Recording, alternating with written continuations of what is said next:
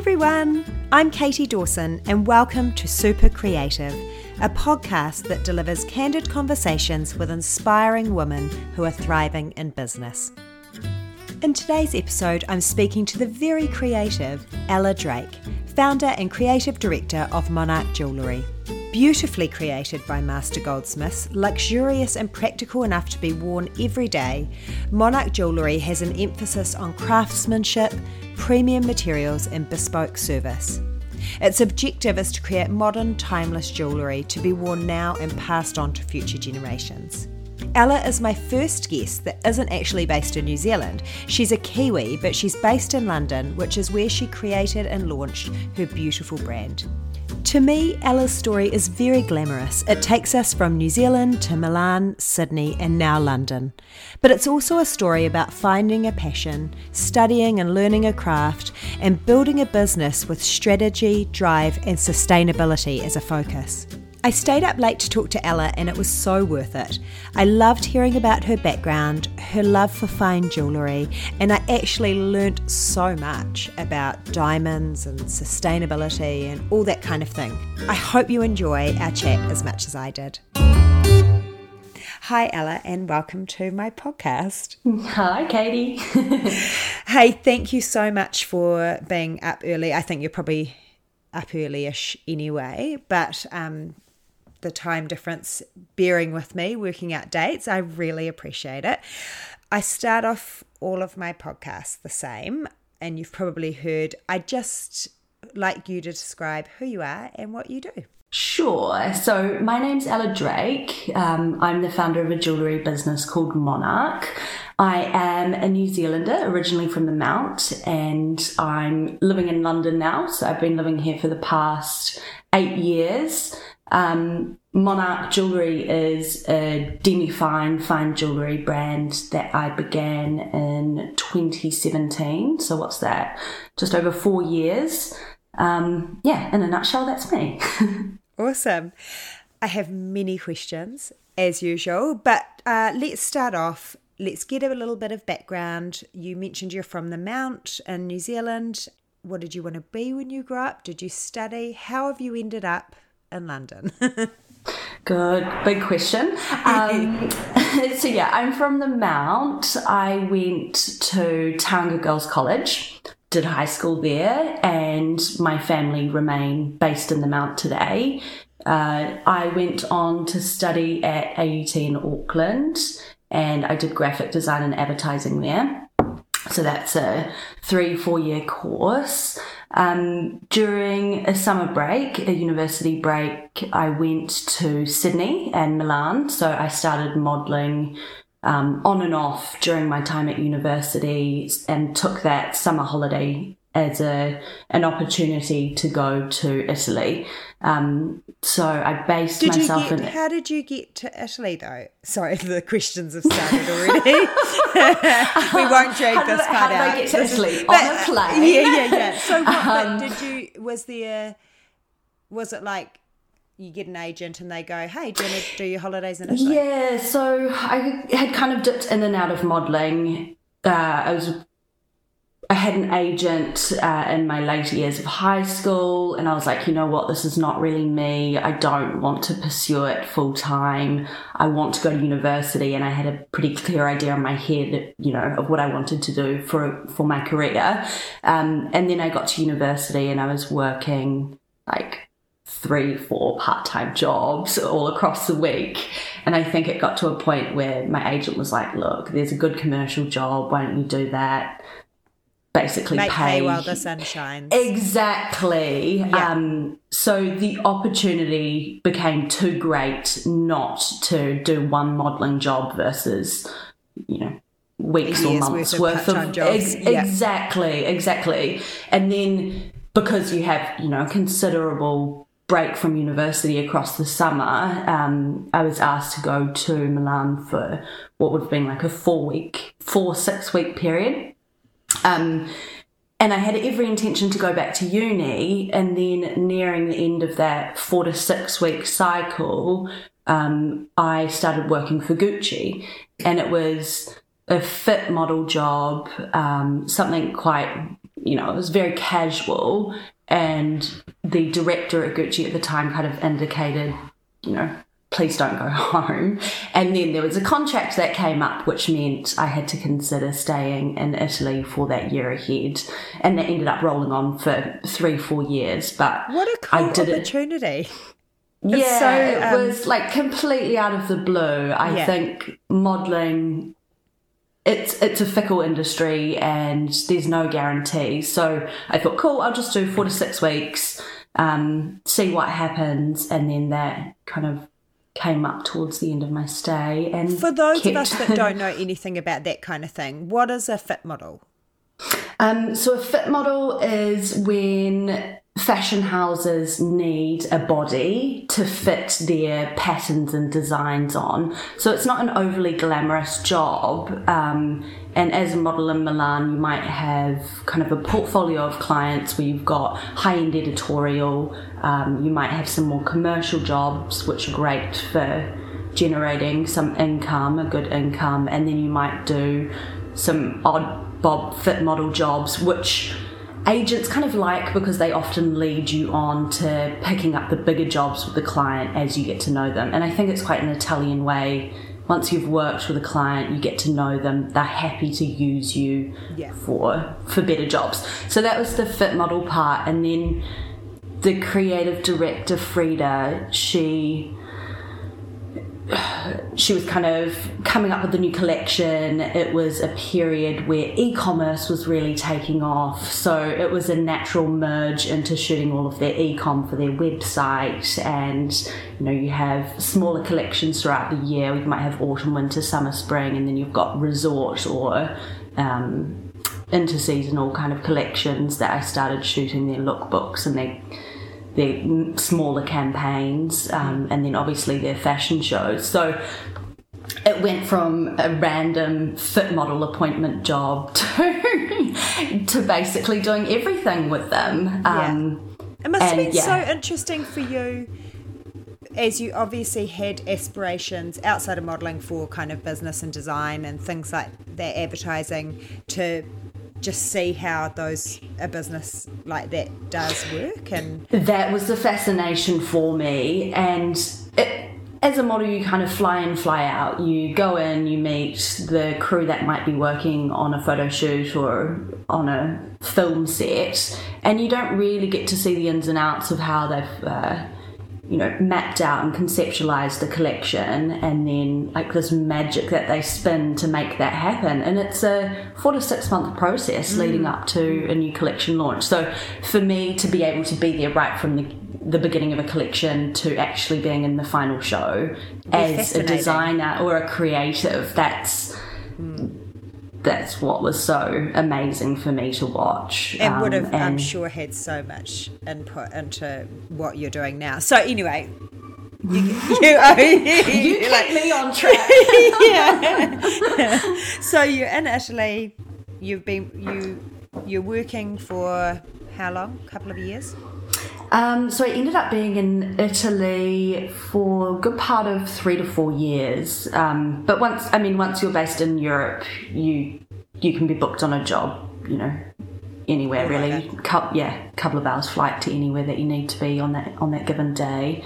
Um, so I did four years in based from Milan in Europe, and then I moved to Sydney, um, moved back to Sydney, and kind of started thinking. Well, actually, no, taking it back. I was in Florence. Gucci gave me a really good year annual outlook of dates that I might be required. My agency would book me up with other jobs on you know days that I had off, and then it got to the point where I was like, I need to I want to do something for myself and I want to study and I want to, I know I'm not going back to New Zealand at this point, so what can I do here? And I landed um, with the decision that I wanted to study jewellery, which was inspired by some of the lead creatives at Gucci. Um, and I was based in Florence for a lot of that year, so I signed myself up to GIA, Gemology Institute of America's course studying gemstones, gemology. Did you jewelry. just think, look, I'm here, I've got this opportunity, like I'm, you know, I'm imagining that's a wonderful institute that you don't have necessarily in Auckland or you know so I I'll make the most of it while I'm here. Exactly, and it's an American. It's pretty much the most prestigious jewelry school. Well, it is. It's considered the most prestigious jewelry institute worldwide. It's American, and they've got hubs in London, Dubai, Florence at the time. I think sadly they've closed that campus down. Um, it was like it's an opportunity too good to be true or yeah. too too good to pass up.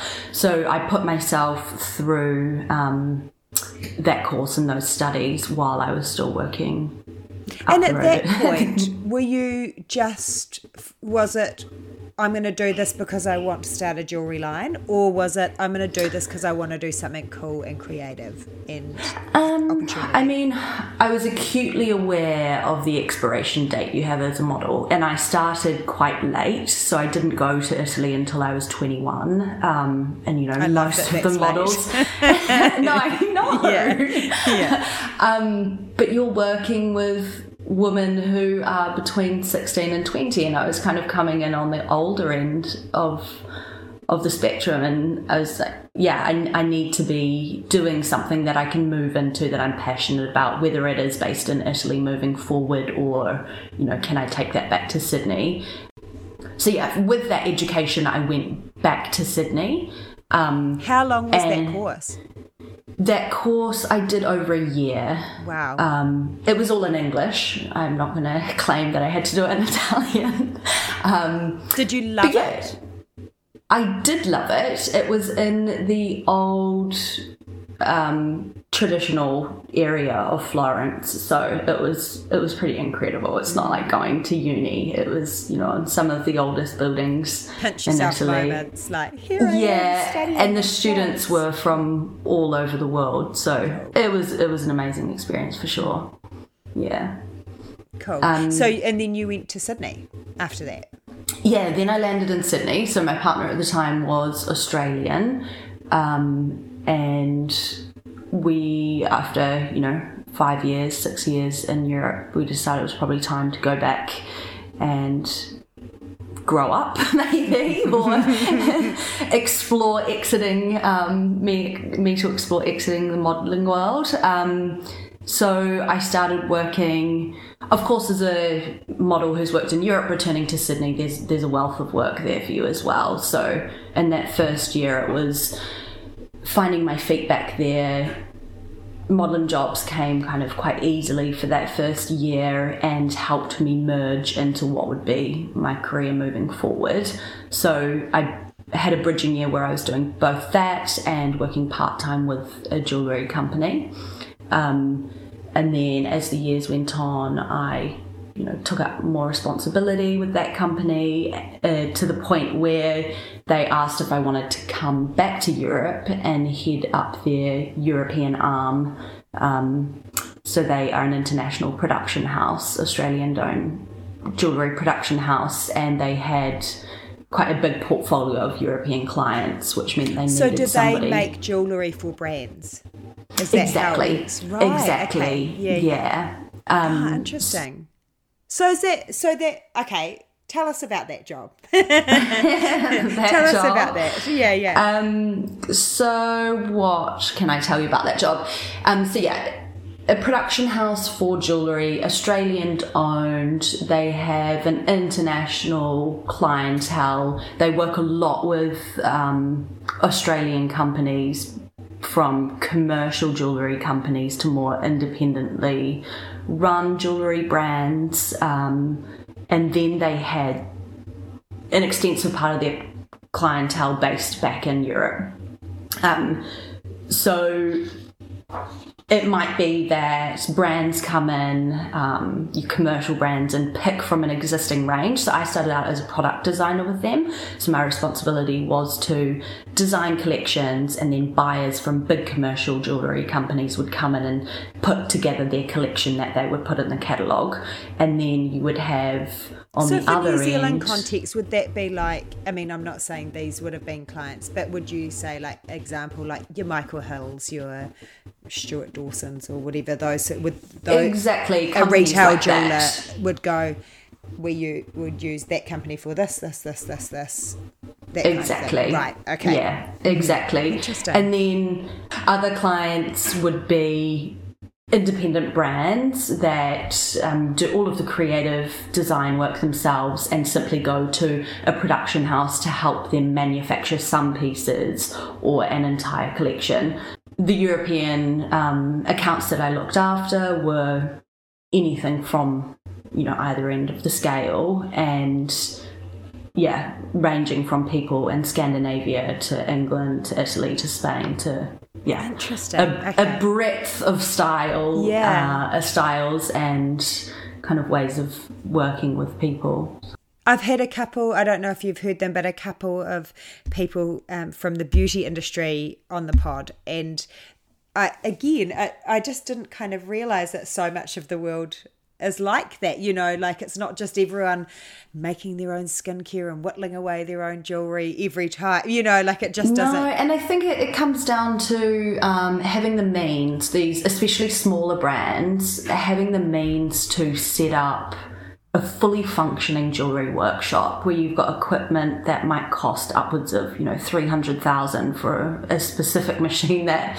that does one thing only of the whole production chain. So. Yeah, I mean it's it's really and important scale there. as well, right? You know, all Yeah, of those things. scalability It's for sure. Yeah, yeah. Yeah. By one, so then you can only make one type of thing for the rest of your life, you know, because you've been, yeah. Exactly. So it was it was quite cool to go from studying that as a paper or part of my course at GIA to then using that in real time and applying it, getting that great experience. So I was in that job for just over six years. Where were you based then? So I went from Sydney with that job to London. Oh, to Um, London. So Yeah, so I continued with that job for another four or five years in London. And during this time, are your ideas for Monarch starting to bubble up yeah Bubble up, for sure yeah. i was doing all of this work for other brands and you know you're under their kind of creative control um, and you have your own ideas about how you could potentially do it better. Or for me it was how could i make this more environmentally friendly? Or what's a more sustainable option here? So you do start to ponder a lot of these concepts and in the end i was just like i'm going to take a leap of faith really and do it for myself um, I guess it'd be so you're a creative in your own right. So it's it would be Yeah. so hard to be in that position and work for a business like that and not to be like yeah it's i think it's frustrating like you feel constrained by you know somebody else's business which you you may eventually learn or discover why they've set kind of those boundaries or they have those constraints in place but yeah definitely towards the end of that employment i was feeling pretty ready to do my own thing cool. So yeah, tell us a little bit about the journey to starting Monarch. So the journey to starting Monarch um, was we began in 2017, um, and there was still a period where I was in full time employment, um, which obviously gave me some financial protection or buoyancy to kickstart a jewelry business, which is not. Um, not an inexpensive task. Um, and the plan was to have that grow uh, organically while I was split between that nine to five job and getting my own business off the ground. Um, and I, I, I wanted to trial it. So to have like a soft launch period of a year where I could kind of put my feelers out there and see what worked and what didn't. Um, so really fortunate in that regard. And then there's something to be said um, for not underestimating the word of mouth as a, a marketing superpower, especially in jewelry. So I knew I didn't want to do anything that was bordering on fashion jewelry or anything made from kind of cheap materials. I knew that I wanted to move into a world of fine and demi fine. And I think when you work with fine jewelry, word of mouth and reputation is crucial to building your, your clientele and your client base up. Um, so that was getting it off the ground in the first year and slowly building it up, which I, you know, we continue to do today. So it's not like we had a massive. Um, of course, we had a business plan, but it wasn't in my strategy. How do you to- even start though? Like, what do you? So you, so you, it's bubbling away, bubbling away. You're probably, I don't know, drawing and, cre- you know, concepting Mm-hmm. stuff and and and that kind of thing. At what point do you go? Okay, I'm going to do this. What do you do? I mean, I was I was doing a lot of the tasks of what I do now back then in my job. So, you know, I had I was managing or across 21 accounts. So, like for me to go, oh, I'm just the 22nd account. I'm going to chip away at that. I was already doing a lot of the work. Um, so it was just putting aside extra time for me to do that for myself. Um, so yes, you are across all of the creative when you're putting concepts together and exploring ideas for the collection, then you'll go through a period of development. So you have jewelry specific software, which is also used for architecture and other industries called CAD CAM. Oh right, Um, okay. So, so, you use yeah. CAD, yeah. Yeah, computer aided drawings um, and making models through CAD CAM. Um, so there's a, there's a range of different processes you can take, but a lot of jewelry is done on CAD. You can use like traditional techniques of um, wax kind of carving and casting and lost wax production. So um, Do you, Yeah, did you getting it off the start with a collection? Like, did you just start with a small collection? I or- did. I did. I put together a first catalogue based on. I mean, in a collection, you want things that you know are going to sell. You want some more hero kind of pieces that you know will be easy to get into editorials and, you know, PR darlings that are going to be picked up. So I was it was easy for me to do those things because I was just doing it as a day to day task for others. Um, when it came to production, I was working with a a workshop, a team who, you know, come to feel like family and friends across the seven year period. So if I needed somebody to help with the the modelling of it, you know, I can go to the best of the best in the workshop. That's so cool that so you kind of had support early on because they know you. Yeah. And they are wanting to help Total you because your net. friends and business colleagues and yeah, that's Yeah. cool. So how many how many pieces in your first collection? Um, I think we would have done sixty. Oh, so it's Um, significant. Yeah, significant. Yeah. Um, and do you, how many of each of those? Sorry, I love the detail. How many of each of those? How many units do you produce initially of that sixty? it, it's that's one of the hardest things to navigate and to decide on how many units to have. But you definitely want to begin with. You want sample bags. So if uh, you know a magazine or a PR agent calls up, you want to have enough to be able to send those out Yes. for photography um, or product loans. So have your bases covered there. Um, of course, you're going to sell a few units. I remember just relating this back to New Zealand. I think Viva did a brand profile, and there were a couple of pieces that orders came in very quickly for the pieces that they had spoken about and published in their magazine. So that was really good. You just you need to be covered, but minimum order order quantities. So it's a significant. It, that first collection was a significant investment financially for you, right? Yeah. To produce that, and where did you? How did you fund that? Did you fund that yourself? I did. So we remain compl- well. I fund everything still to date. Um, founder and owner. Um, so that the responsibility falls on my shoulders.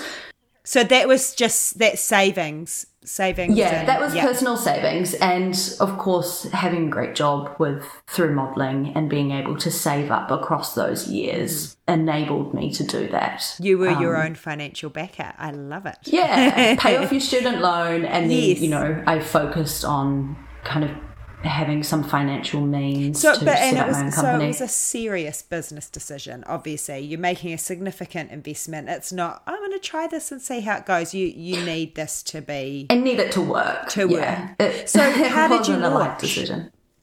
Um, so we launched, definitely working with um, a really great PR agent in New Zealand. Um, she was able to do a lot of the legwork there and communicate with people on ground there, bearing in mind I was still based in London. Was New Zealand um, your first market?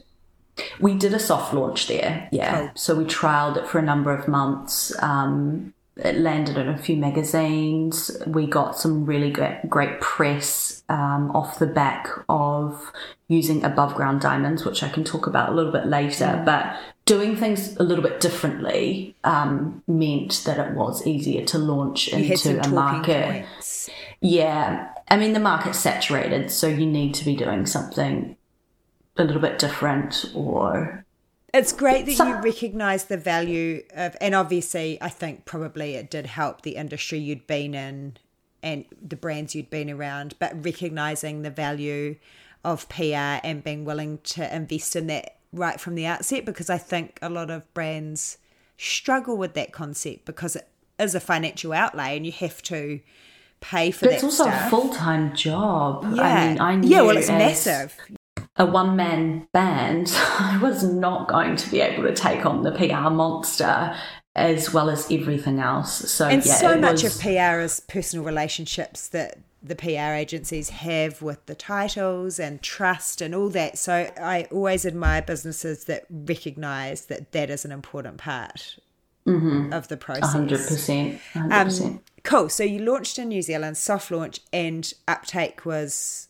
good uptake was decent. I, I felt like it had legs for sure. Um, and then being here in London obviously meant that that's going to be a hub or a market for us as well. But in terms of scale, you compare New Zealand, which is what, 5 million people. I mean, we're 66 plus million people in the UK alone. And then you've got tentacles reaching out to places like Germany or Italy, um, Scandinavia so on and so forth. So after you had launched in New Zealand, did you then go, okay, I'll replicate that? I know on a small scale in the UK. Did you get a UK PR or? I did, I did. So um, she's an amazing freelancer. That was really helpful. And again, she doesn't work just with UK publications, so it's more of a European blanket of of people that she works with. And was she a contact that you knew? She sent me a message on Instagram. Right. Okay. She was just she's like such a delightful woman and we just had a connection, caught up for a cup of tea in Hatton Garden, which is the jewellery area of London. And yeah, she was just so so great at what she does and so lovely. So um no, I didn't know her prior. Just kind of connections. I mean, I am a Kiwi, I'm a foreigner in London, so it does take a lot of extra work to catch up to a place where you might be with your network or contacts if you were a Londoner or a, British person setting up a brand here. So I feel like it would be a, it's a great story for us here in New Zealand, like Kiwi girl done good in London. you know, that's a nice story. It's a, as, as well as yeah, yeah, but you know, like it's it's it's there's yes, there's some people doing great things, but it, it's it's still a unique story, you know. So over mm. here, that's cool, right? And then, but then, is it also a unique story in the UK brand? Like, not just a, it's not just another British person; it's a Kiwi or does it have? I, I think it does have a point of difference. It really mm. does have a point of difference, um, and I th- I don't think people overlook the fact that it does take more work to get yourself set up here as a foreigner mm. and to bring yeah. something different to the table. So yeah, there is some respect for that. So how many collections have you released so far then? Um, we are not, well, I say we, me and the Monarch team, me. Um, I don't want to conform to a set number of collections a year. I think that's really uh, it's becoming outdated. It's certainly not in line with my sustainability model for the business. Um, so we will release multiple drops across the year if I've been working on new designs that are relevant to seasons. But jewelry is a lot slower than fashion. So it's not like you need two to four collections a year. I mean, jewelry moves slower. I definitely want to convey that feeling of jewelry being timeless. It's enduring, so it's not, yeah. Yeah, it's yeah. not trend driven. Um, and that's reflected in the amount of collections that we do put out every year. But of course, there are shopping habits and you know things ebb and flow throughout that that calendar that we need to be aware of and be presenting perhaps some new fresh designs um, at those times or ramping up our marketing um, and doing a little bit more to to make it more of a discussion at relevant times of the year. Um, so yeah, not a set number of collections to date, but we also work across. Um, we have demi fine,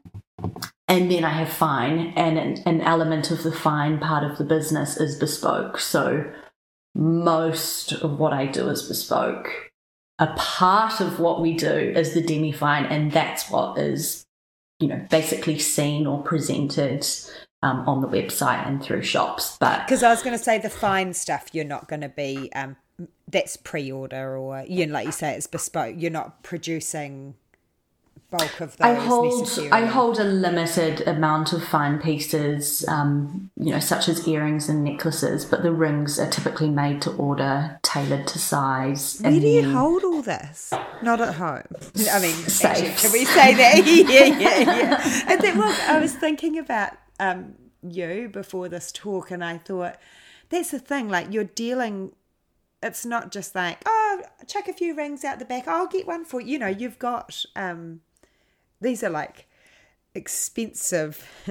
Expensive stones, pieces. So we had a studio. Um, we had a studio. We're based in Hatton Garden before COVID happened. Um, I don't know, people might know about the Hatton Garden heist, etc. But Hatton Garden is oh, an area yes. of London, yeah, where most of the UK's jewellery industry operate out of or work with particular suppliers or um, companies from there. So I had, I was renting a studio there, which was our normal place of operation prior to COVID. And it's well equipped to store jewelry and yes, jewelry right. materials. Yeah, yeah, yeah, yeah. That's set yeah. up set up for that. Okay, so what does the business look like today? Obviously, you've mentioned COVID, and we'll go into that a little bit more. But kind of, you you did have a studio, but is it just you? Is there more in your team? What does it look like? So today we are. Um, the team is made up of four key staff and we've got hubs in New Zealand, so two staff there, and me in London. I had another team member with me in London, um, Annabelle, who has she's German. She's moved home to Berlin across the period of COVID, which has been a pretty fortuitous move because we are now going to set up and um, take care of our European market from Berlin. Um, right you know, in, in light of Brexit happening. Um, so four of us, and then I, through my production background, continue to work closely with um, a tight knit workshop team for the production of our actual jewellery. Um, so yeah, that's basically the structure of the company as it is, uh, and we'll continue to, you know, be across New Zealand, UK, and Europe moving forward. Cool. So tell me a little bit about the values and the ethos of the business. You've alluded a little bit to it, but I'd love to um, to talk about that more in depth. Yeah, sure. Um, so Monarch uses precious metals ranging from recycled silver through to uh, 9, 14, 18 karat gold and platinum. Um, so it's kind of the range of materials we use um, across our demi fine and fine collections. And then when it comes to stones, um, we use above ground diamonds and alluvial stones, which means it eliminates any need for mining of the earth to obtain your stones, which is in line with um, my steadfast kind of commitment to sustainability. So there, there have been a lot of self imposed restrictions on materials that I use um, through that sustainable or ethical approach. Um, what is above ground diamonds then? Where So does- above ground diamonds, also known question? as no, no, No. not at all. Um, above ground diamonds or lab made diamonds. So they okay. are an atomically identical material. It's a it's a diamond. So basically, you're taking a diamond seed, a very fine sliver of diamond, and in an environment of immense pressure and heat. So in a foundry or a lab, you can mimic what happens deep, deep down in the Earth's core. And diamond is, as a material, is carbon. So the crystalline structure of carbon starts to form into a diamond. Um, so it's atomically identical. It- is the same material. You're simply changing the environment it's in which, created in. in which it's created. Um, so that is above ground or lab made diamond. Yeah. Yeah. Um, so we turned, well, I turned my back on Earth Earthmine diamonds from, it was 2018. I wasn't really using diamonds as I launched, but when it came the time to start producing a lot more fine jewellery, I turned my back completely on Earthmine diamonds, um, which is off the back of just wanting to place responsibility and transparency, I think, at the forefront of, of Monarch's principles. I didn't feel comfortable working with Earthmine Diamonds. I'd worked with them a lot in my previous job and it didn't fit well um, with my With personal what you morals. wanted the brand to be and the ethos. Yeah. Exactly. Um, and then, as I touched on before, we use 100% recycled certified precious metals. Um, so that's also eliminating the need to use any earth mined materials.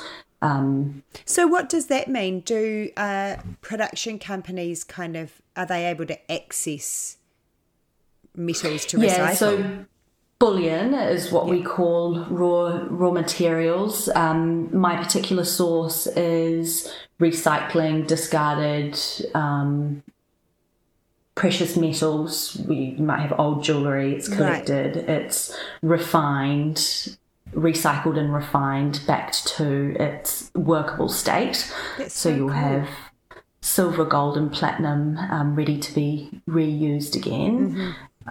Um, but yeah, it, I, basically every decision that Monarch makes, I, I need it to be rooted in, in good intention. Um, so from that process of procuring materials um, all along the production chain, and we can all feel good about the jewellery that we wear. That that so was the most important thing in kind of three simple steps Has for that the business. ha- you sort of talked about your kind of personal values, but you mentioned your personal values before. So that has obviously been. Um, you knew right from the beginning that that you wanted to translate that. Yeah, if if that wasn't going to be the narrative or direction for the company that I created, then I didn't want to do it. Right. I, I wouldn't feel comfortable creating a business if it wasn't going to be that way inclined. Yeah. Um, Yeah, that's cool. And it's so great that more and more younger businesses are taking that approach. You know, you, you would hope that in 50 years, the business landscape will look differently. Fingers crossed, if there's more, who knows. What have been your biggest highlights then over the last four years? What's been your proudest monarch moments where you've gone, "Yee." I think. Um, I mean, I can't le I can't think of anything that was really a pivotal point or or a massive highlight, but um, from an educational point of view, it's the little learnings that I value the most. Things that you only realize through experience.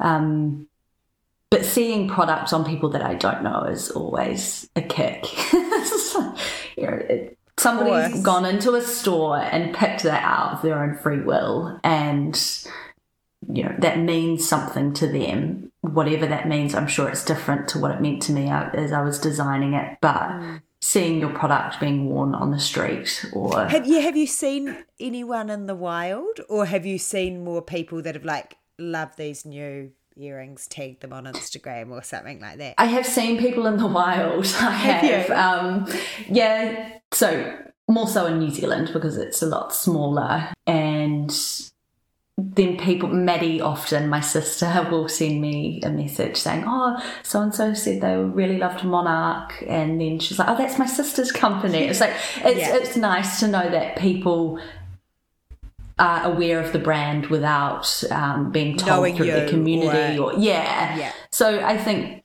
that's really lovely. But no, I can't really think of any grand particular moment that's been a huge highlight. It's just made up of little learnings and incredible experiences along the way. Have you got a piece?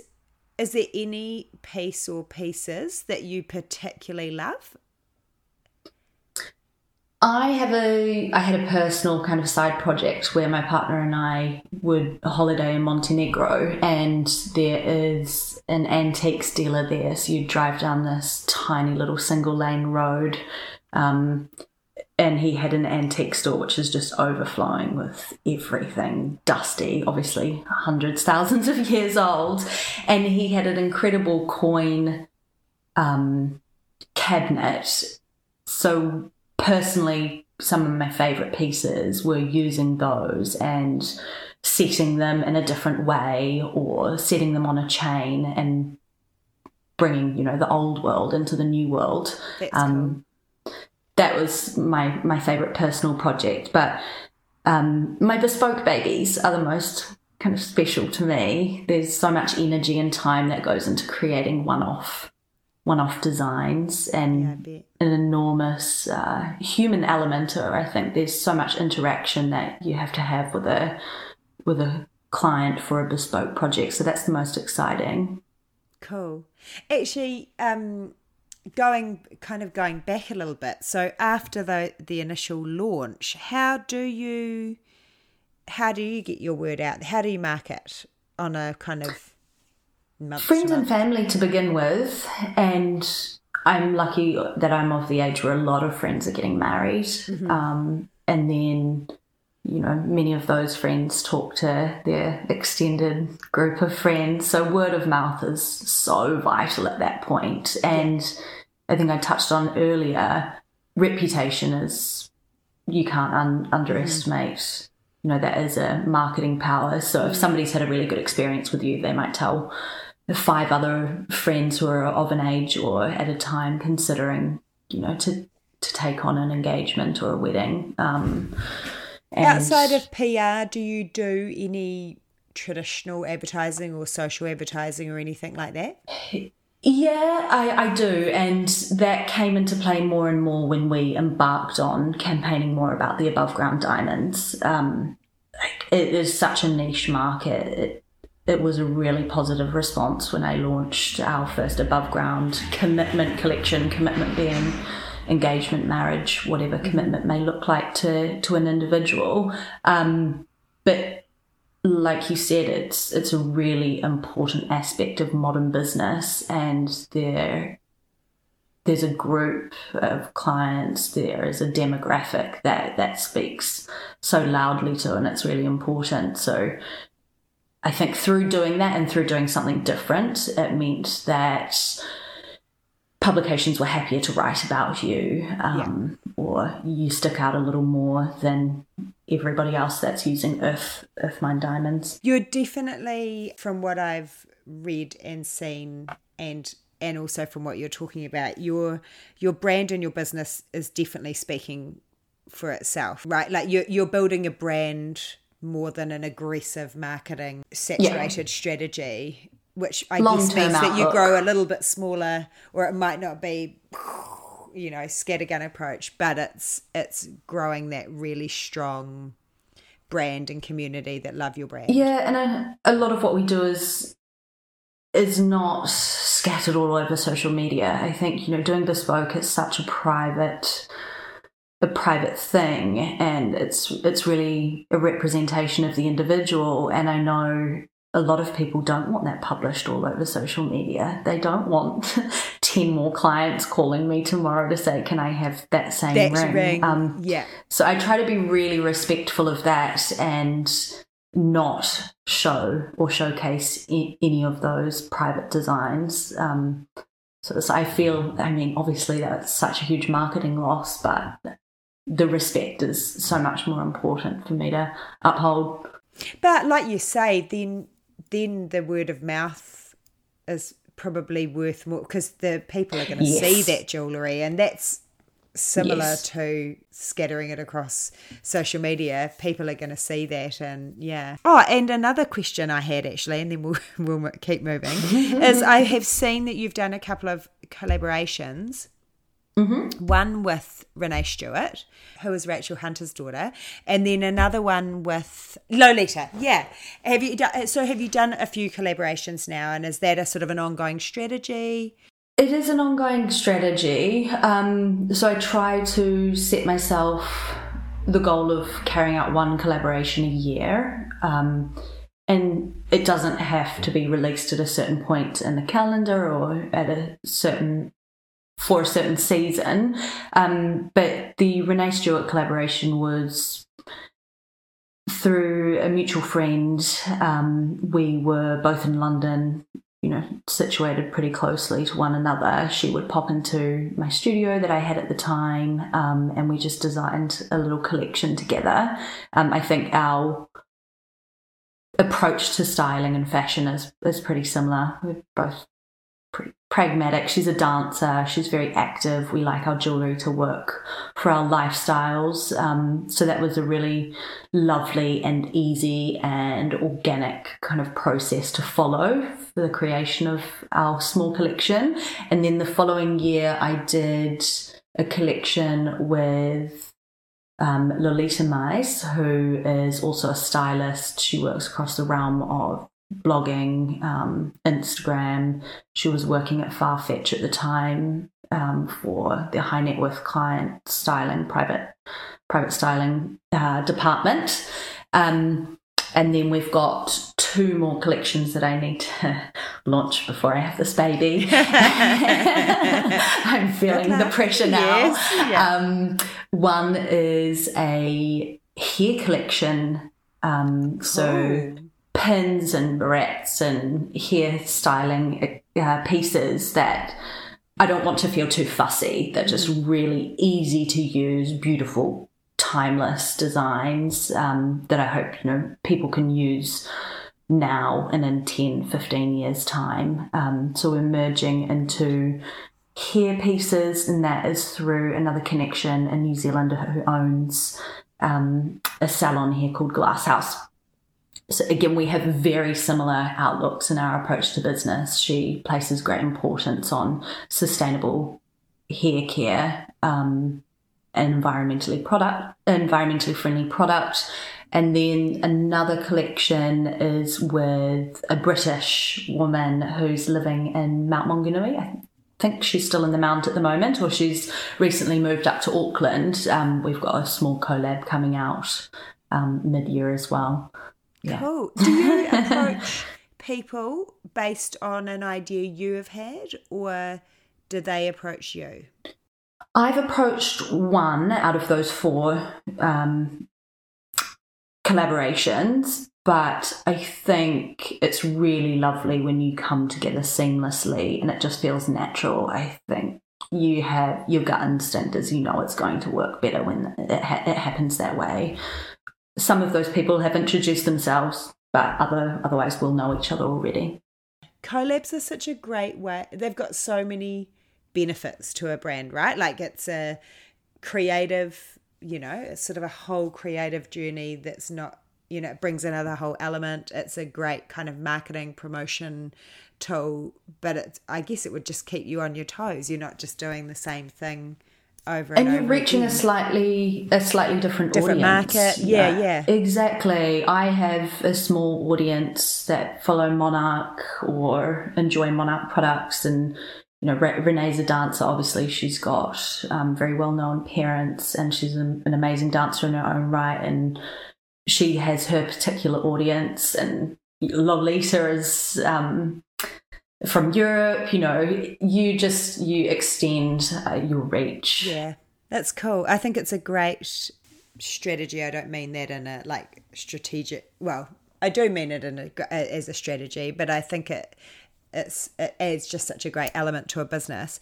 So, next question. What have been your biggest challenges so far? Um, trading internationally, I think that comes with its challenges. It can be tricky.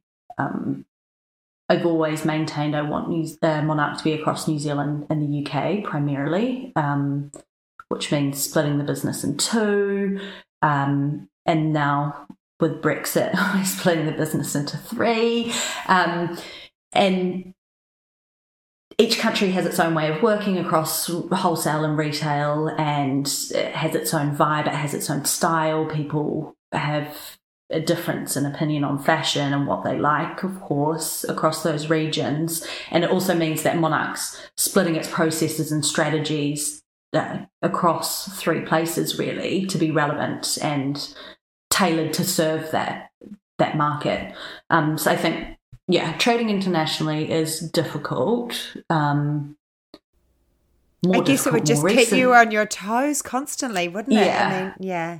I guess. And time zones. Like yes. it comes down to stuff like time zones. And I, you know, you're really starting to feel tired after 8 p.m. and you know you've got a solid three, four hours ahead of calls with New Zealand that might be opening up. Um, so it's yeah, even energy, energy and time zones can be hard.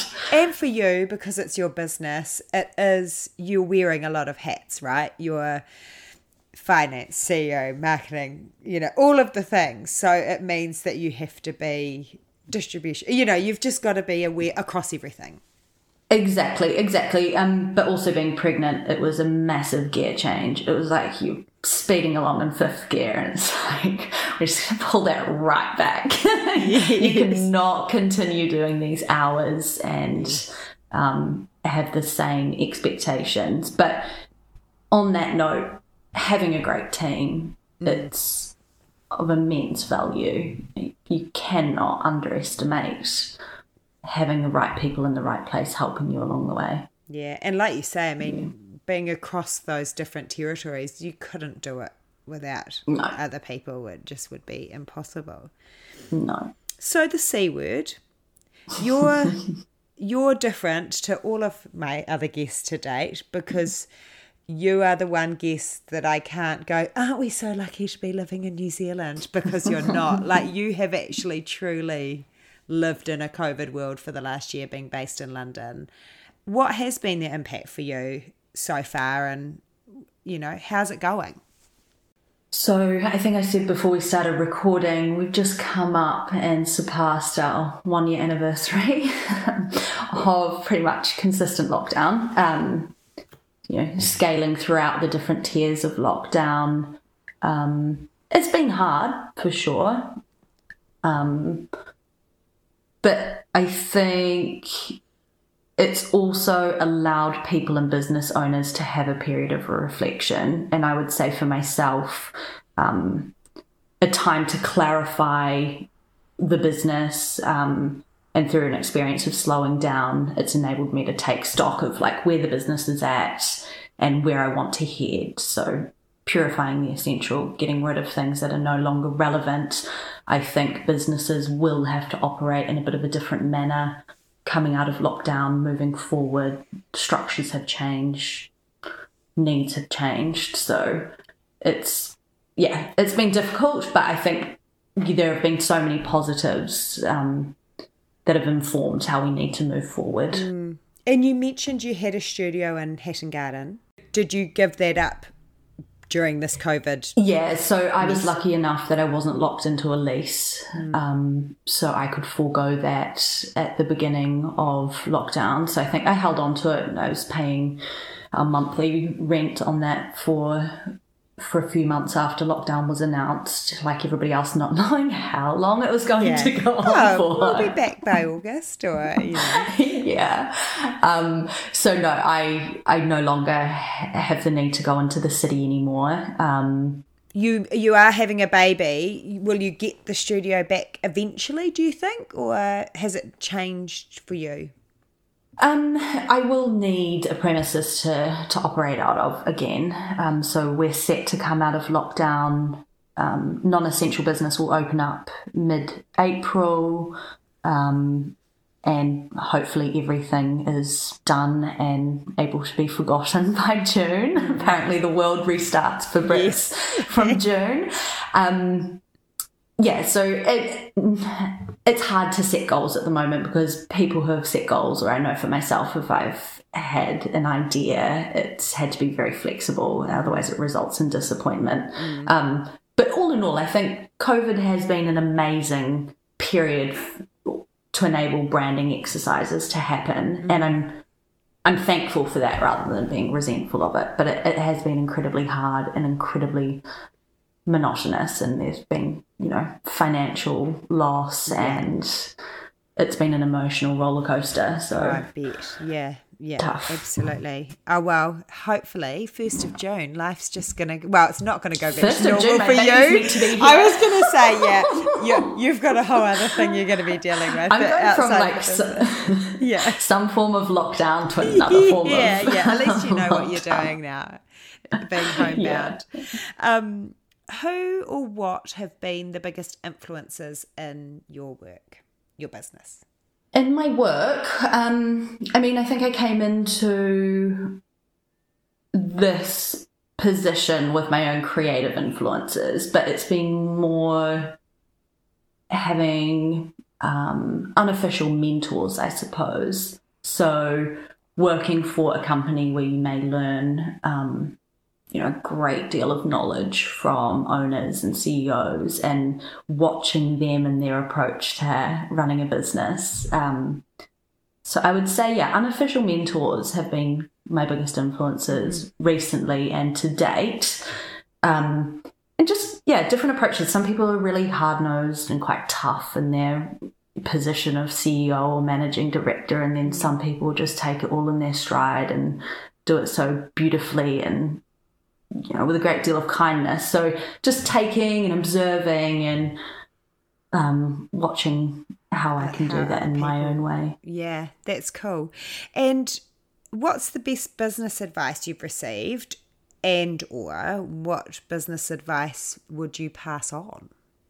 I think this actually came from my dad and in times where you might be a little bit lost or you just think it's all piling up and it's really hard, it's like just look at it as character building.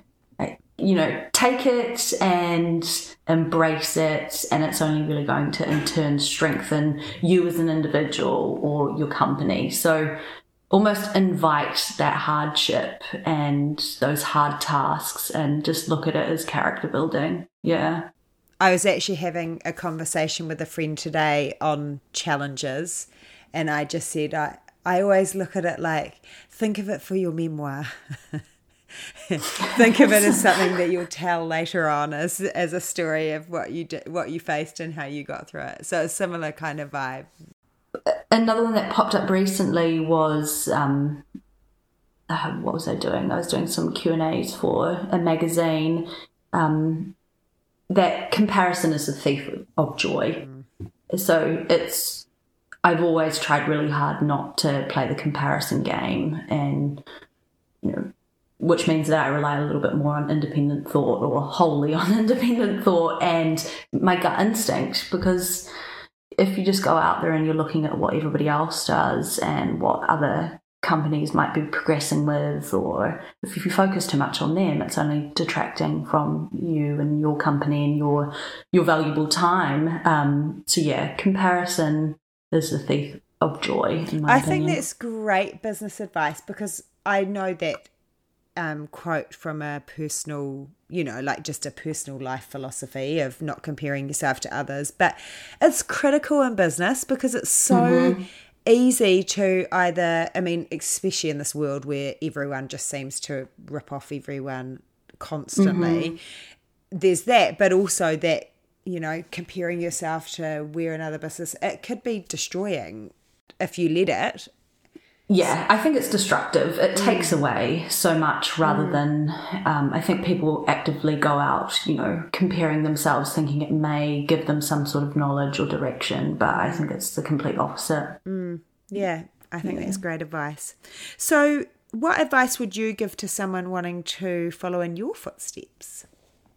um, hard, really, really hard to give a paint by numbers kind of response to that. But I think having a flexible business plan, um, in light of what's happened in the last year, you need to remain really flexible and really agile. So don't focus 200% on a really strict business plan, um, coupled with uh, specific to the jewelry industry, keeping a close eye on cash flow. Mm. Um, cash flow is definitely king if you're going to be working across precious metals and precious stones. Um, financial forecasting so valuable. Um, buying and trading gold and diamonds definitely needs some some ongoing management and a close How, eye. Did you learn all that through work? Is that what set you up? I did. Respect? So yeah, my job um, going back to the international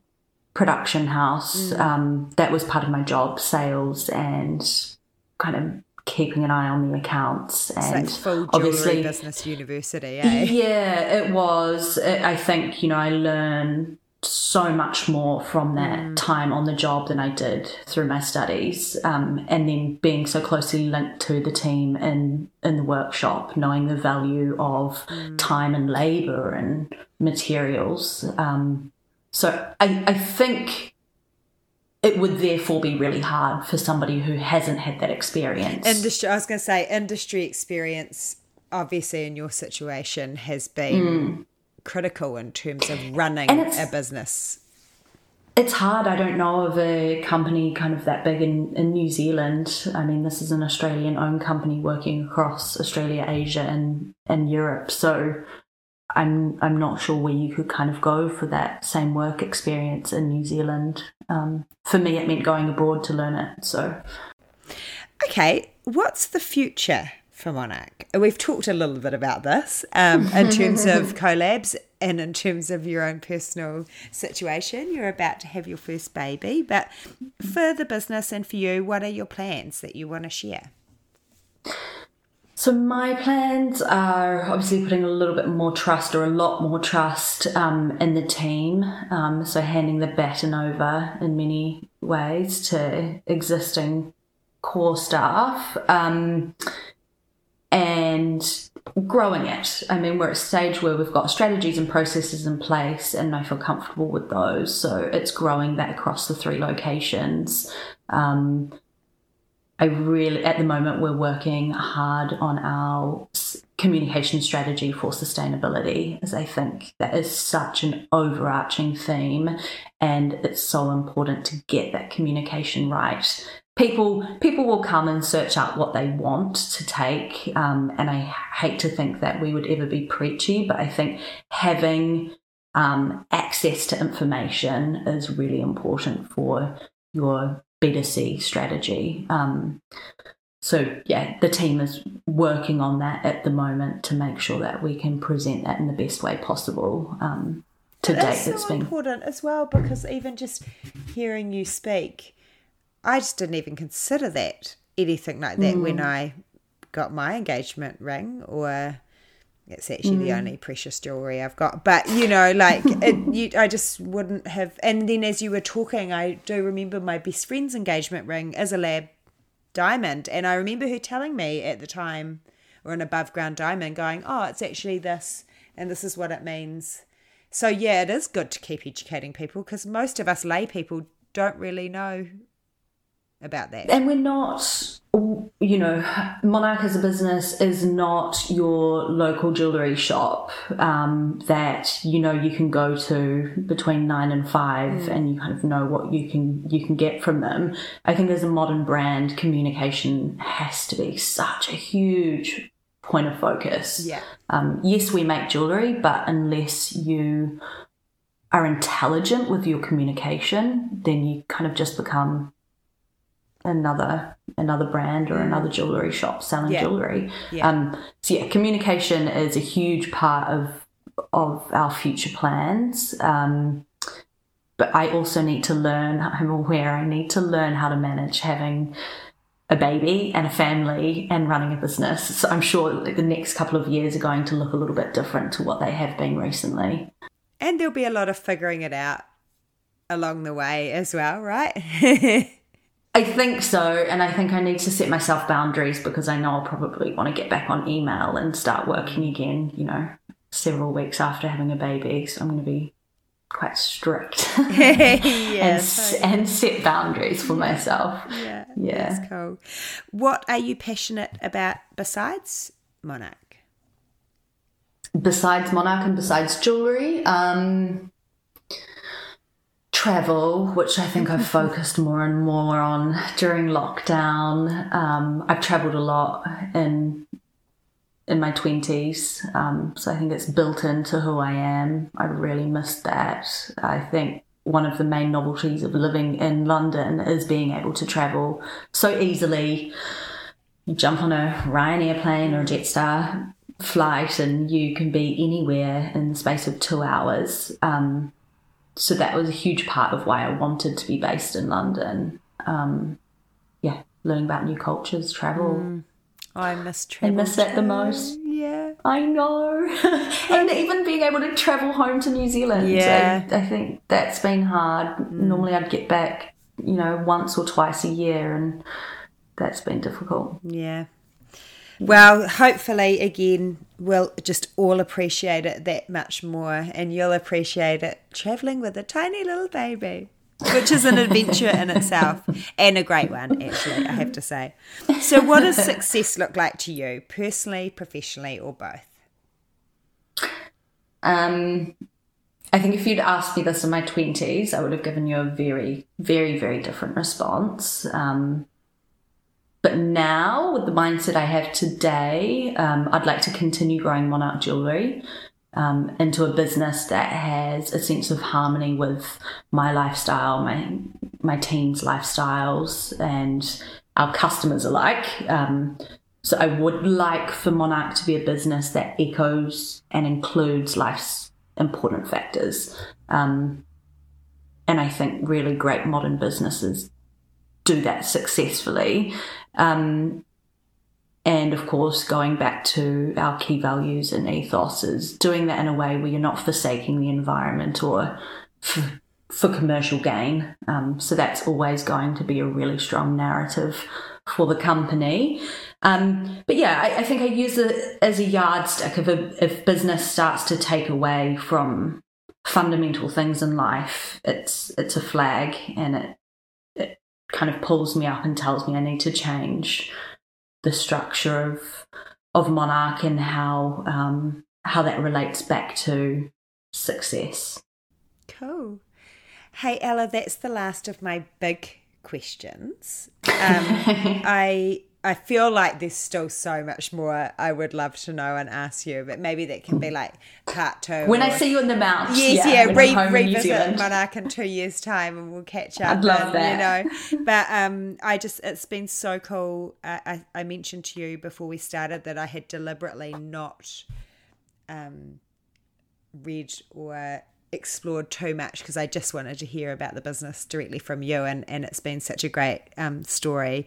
It's so glamorous to me. I'm like I'm like love it Kiwi living in London, jewelry, diamonds, you know, it just sounds I can assure you, it is lots of hard work. I bet you as, it is. You know, with any industry, yeah. Yeah. And actually, like I said, and then I start to go, diamonds, where do you store them? That must cost a lot of money. So I, I totally appreciate what hard work it is for you. So the last little bit of the pod, as you will have heard, is my quickfire faves. Mm-hmm. I feel like you'll bring a different element to this, being on the other side of the world. So you know, you know how it goes, and so we'll just start. What app for business and or life do we need? I quickly looked up what I've been using recently last night before I went to bed, and I think I'm going to bore you and your audience to tears with my response. um, I think, you know, business, you've got stuff like Instagram later, live chat, Facebook, WhatsApp. And by the time I've cycled through all of those things as a necessity, I just, I don't even want to look at my phone. Yes, I'm happy fair to leave it Yeah. on my desk. Um, but for life, um, I am nearing the end of my pregnancy, so I've been using a pregnancy plus app being you know my first my first rodeo mm-hmm. um, that's been really helpful and not having um, like we don't have NCT antenatal groups able to ha- be happening at the moment. So yeah. it's been a lot of independent research, and mm. my sister and my mum are on the other side of the world, and you know you can keep in touch and discuss things. But I think having the Pregnancy Plus app has been really helpful and interesting, and yeah, some boring apps like pedometers. Sorry for it. the uninspiring. Maybe answer. not quite as glamorous as I was hoping, but that's fine. Okay, no, no, it's all good. What have you watched lately that we must see? Heaps. Um, years worth of lockdown has meant lots of um, Netflix, uh, Amazon movies, everything. Um, but I did jot down I loved. I think Netflix is slightly different between London, or between yeah. the UK and New Zealand. So I don't know if all of these are relevant, but I loved there was a program called Unorthodox, which is about a Hasidic Jewish woman um, who was living in Brooklyn with the larger Jewish community there, and she fled to Berlin. Yes, um, I've seen that, and I forgot to watch it. Amazing. That's reminded me. Yeah, okay. Good. I absolutely loved that. And then um, my partner Pierre and I, we did Anthony Bourdain for the first six months of lockdown, his unknown parts, uh, where he travelled, you know, every series is a new country. Um, I think it's about six years old now, that mm. series. Um, but just getting to travel and live vicariously through, through through his incredible travel and his sense of humour. I mean, he's pretty dark and sarcastic and dry, which strikes a chord with me. So I loved, yeah, Unknown Parts with Anthony Bourdain. Um, Ricky Gervais from his extras to Afterlife. I've just was, finished a couple of months ago Afterlife. I put it off for so long and then I watched it. It was an emotional roller coaster yeah. how he gets you know such sadness and such joy all crammed into 10 love minutes. him or hate um, him you know some people really don't get his humor or struggle with him but that is a he's a clever man and that is a clever series yeah yeah so, i did love afterlife yeah yeah, yeah. Um, and I think another one that came to mind was Call My Agent, which is the French series. I think it's called 10% in French if we're using the French name. But yeah, Call My Agent was, you know, some light-hearted fun. I have also been needed. recommended that and my goal is to watch it because I'm such a multitasker that I struggle like I have been putting it off because I need to watch the subtitles so it means I need to focus on the program and not do everything else. That's yeah, that's what's really good about it. Mm. I, because otherwise, I'm you know scrolling through yes. emails, Instagram on the side, no doubt driving Pierre mental. Um, yeah. Stop eating and just focus on the show. yeah, okay, outside of this podcast, which podcast do you never miss? Podcasts have been a lifeline while I've been working in the studio alone. Um, offline, which is with Alison Rice, an Australian uh, woman, and you know she kind of covers honest conversations, exploring topics of true self, career, identity. Um, I do love offline. I miss the high low, which ended earlier this year with Dolly Alderton and Pandora Sykes. Um, still trying to fill that void. Um, closer to home, I love New Zealand podcasts. Um, obviously, yours and Fashion and Focus, which is run by Murray of Showroom 22. Yeah.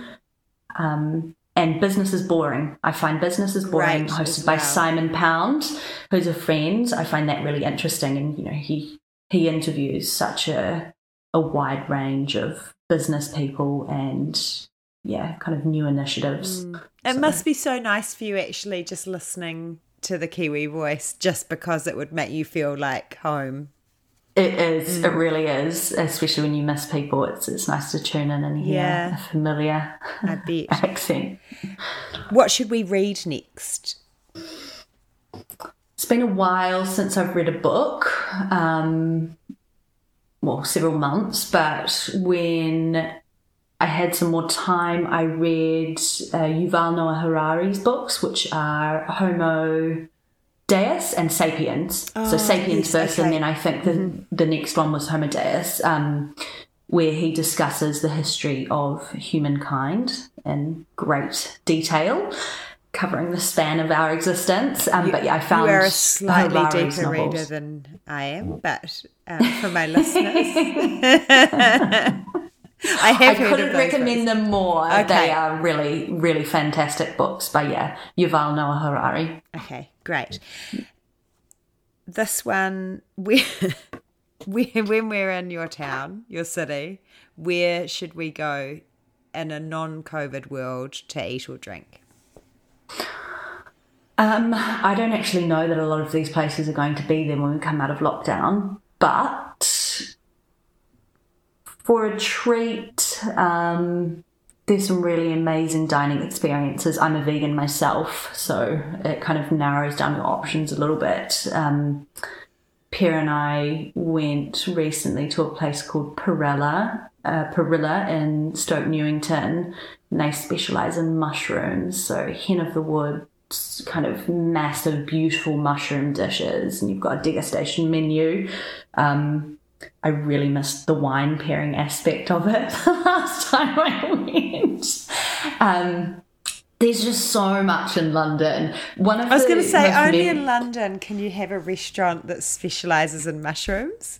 It's like these But big cities that have this wealth of stuff. Yeah, there's. I mean, the pub is fantastic. Yes, you yeah, always have a great time. No, I pub, just love it. I if they've got a love good big cities allows for that because you know when you're Mm. in the smaller places. I mean, they've got all got their pros and cons, but it's it's cool that you can go to a little restaurant that specializes in mushrooms. You know, or you know has signature dishes or yeah. Cool. And there's um there's quite a rise, uh, obviously not with people chefs coming into homes at the moment, but um, there are a lot of options where you can have a chef come in and cook a meal for a small group of friends, which is lovely because you don't have that table service Yes. turnover. Yeah. you don't have a sense of having to kind of finish up sooner that you, than you might Mm. want to. So I do love the um, private in-house dining experiences as well.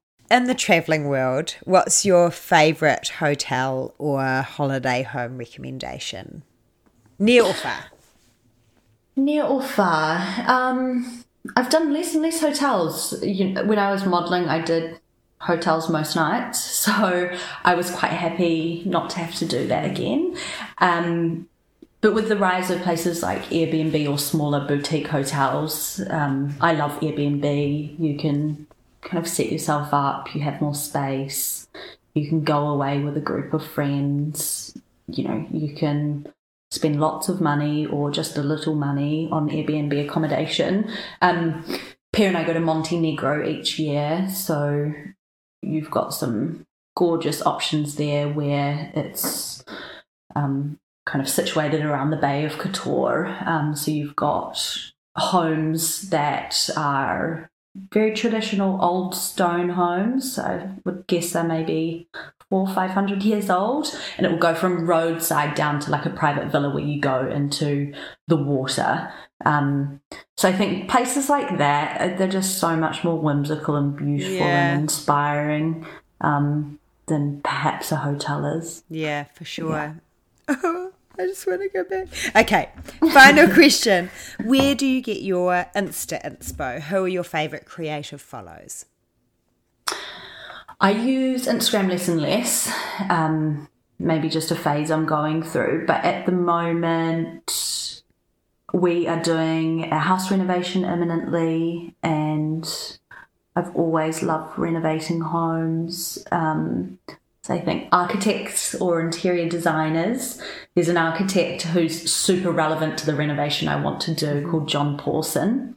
Um, he he has a beautiful aesthetic and an interior designer, um, Axel Vervoordt, who is uh, from Holland, the Netherlands, which yeah. is part of my heritage as well. So I really love his style and his aesthetic. It feels familiar, kind of similar to what maybe my grandma, how she sets up her house. Um, he's also quite well known for his wabi sabi yes. style. Yeah. Um, see, I think cycling through more uh, architectural digest, not really, not really jewelry um, related, but more lifestyle interiors. I think I, I get most joy from those sorts of accounts. Yeah. Cool. Mm. Yeah, no, I hear you with the Instagram as well. It's increasingly becoming it's almost like we're just we're oversaturating mm. ourselves mm. now to the point that you just you're scrolling so fast you're not even seeing things half the time. Anything commercial, I just feel put off, mm. and I I take that idea into Monarch's Instagram as well. Is I mm. don't want to present products where it's just done in such a commercial mm. way. I'd rather it be a discussion about lifestyle or the story. Um, yeah, I don't want it to feel like it's just a retail environment. As soon as as soon as I feel like I've landed in that kind of space of Instagram, I'm just really put off by it. Hey, thank you so much.